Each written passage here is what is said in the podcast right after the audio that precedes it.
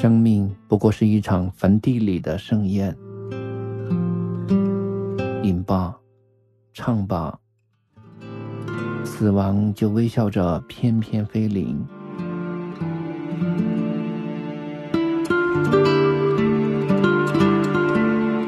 当青春的容颜在镜中老去，还有谁会想起那些最初的温柔和疼痛？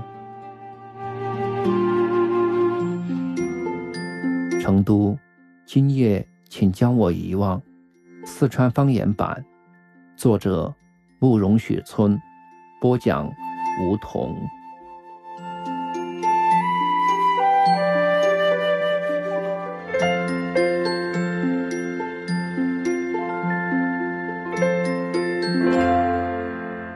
第二十二集。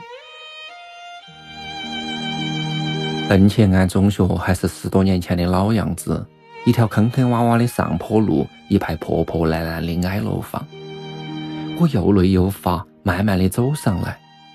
夜很黑，我的同学们都回家了。一盏昏暗的灯在楼顶闪烁，我心中如悲似喜，好像刚丢了一件重要的东西。细细一想，他好像还在身边。一个人推到自行车迎面而来，后座上放到好大一片猪肉。我急忙跳到冬青树中间给他让路，突然有一股巨大的力量将我摔倒，拽住我的脚就往土里头拉。我想叫喊，但是一声都喊不出来，想抗拒，但是连一个小指头都动不了。身体越陷越深，只有眼睛还在地面上。我在心头哭到哀求，放了我嘛，我没有犯罪。那股力量立刻消失了，一声巨响过后，我看见眼前多了一堆黑色的粪便，还有一只半人高的黑色大狗，正饥饿地瞪到我的喉咙。爸爸急促地敲我的房门说，徒儿徒儿，你咋个了？我猛然地醒转来，汗水潸潸而下，心里头咕咚咕咚地跳。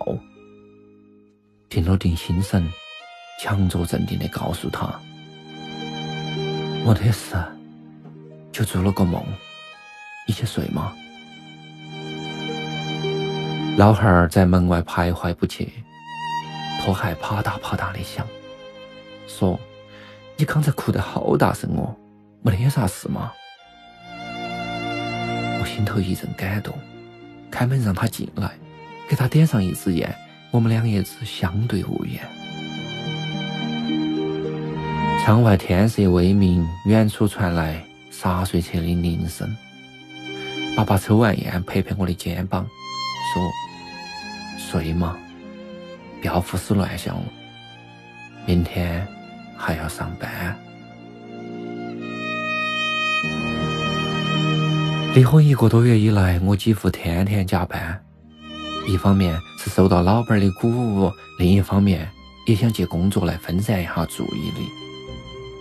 跟几个大公司的联系卓有成效，签订了定点维修的协议，估计修理厂这个月的业务会增长百分之二十左右。油料销售情况也大有好转，前段时间的广告没有白打，现在已经逐渐恢复到去年同期水平。姐夫有个朋友在成渝高速公路工作，我给他免费要了三十块广告牌，给了两千块钱的红包，向公司报销了两万三，净赚了两万多，感觉我的荷包一下子就充实了起来。业绩摆到那儿，董胖子有屁也不敢乱放了，只好在欠款问题上大做文章。周卫东有一次告诉我说，办公室的小王在打一份报案材料，喊我当心点。我当晚就跟刘总打了个电话，坦白承认错误，说我愿意接受公司的一切处分。他说，有这种态度就好，让我放下包袱，努力工作，还说帮我向财务管理中心打招呼。过了几天，欠款问题的批文就下来了，要求四川公司酌情处理，提出了两个方案：一是分期偿还，二是每月扣发工资的百分之五十，直到还清为止。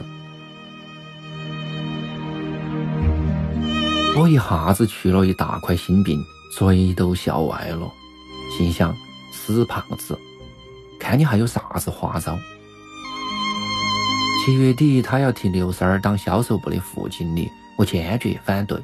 暗地里头，鼓动油料部的几个骨干投诉刘三儿的无能。他人缘本来就差，那几个骨干又是我用酒和女人喂出来的，一呼即应，声势浩大。刘三儿这下更是臭得没得人理，没得我的签字，哪个都不听他的。我感觉自己正在慢慢变得阴毒起来。武斗事件后，我一想起那天的场景就怒不可遏。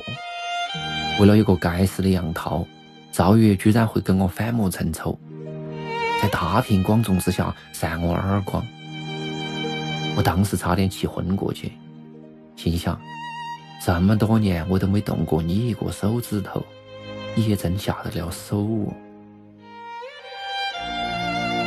这一耳光下去，彻底把我的心扇凉了，让我觉得人和人之间也就那么回事，啥子他妈的恩爱夫妻，啥子他妈的生死白头，说穿了，不过是放狗屁，哪个离了哪个不能活。我冷笑道想。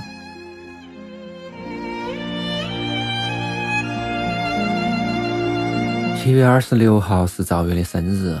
每年的这一天，我都要买一大束玫瑰送给他。今年可以节省一笔开支了。估计赵月也少不了人送花，比如那个一脸贱相的杨涛。赵月拿到花肯定也是一脸贱相，要好浅薄就有好浅薄。一想到这儿，我就觉得气闷，打电话给王大头，说：“王处长有没得空，出来喝酒？”他拉起警笛就过来了，这下子现在大权在握，整个分局的装备都归他管。据说正打算添置二十辆帕萨特，到处打听价格。我说我倒是有路子，就看你有没得胆子了。这下子一项重利，上次我给他搞的那个川欧的车牌，他一转手就赚了两千多。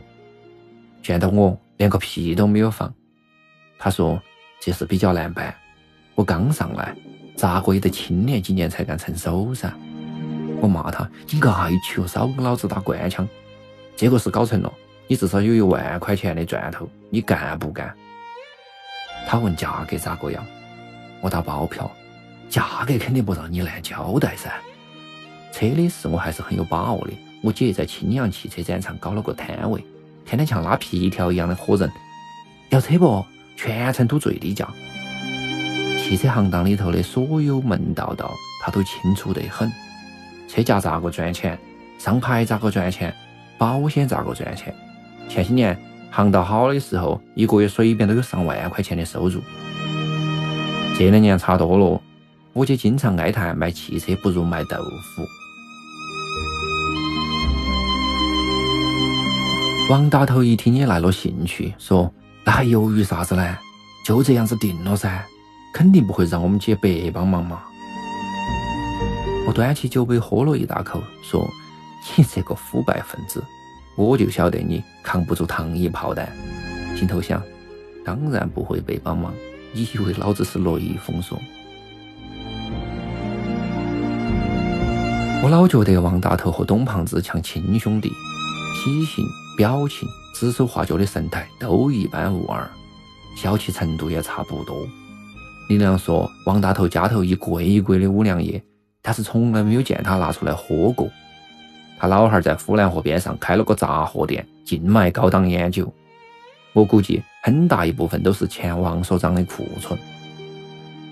他跟张兰兰谈恋爱的时候，李亮总结出一句名言，让我时时大笑：“西安的娃儿钱包紧，重庆的妹子裤带儿松。”张兰兰是重庆人。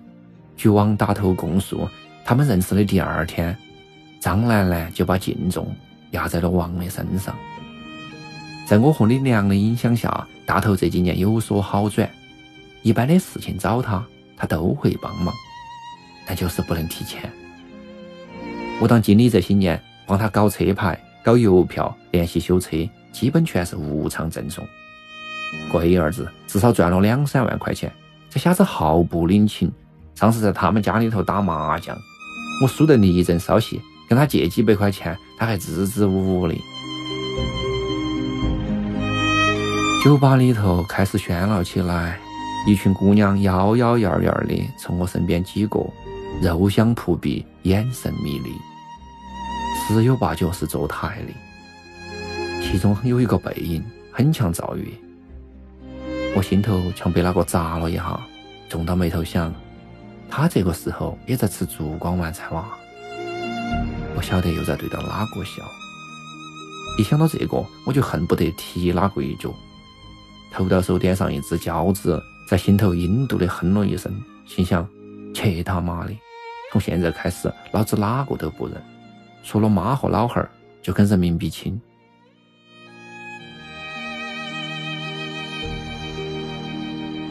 父母这些天为我的事操碎了心，还生怕我晓得，一看到我回家就装微笑天使，笑得比哭都难看，让我浑身难受。我偷偷的在西安县租了一套房，打算周末就搬过去，省得看到他们烦心。我另外还有个想法，这些天我一直憋到脸上大疮横生，也该找个女人释放一下荷尔蒙。反正跟赵月复合也没得啥子希望。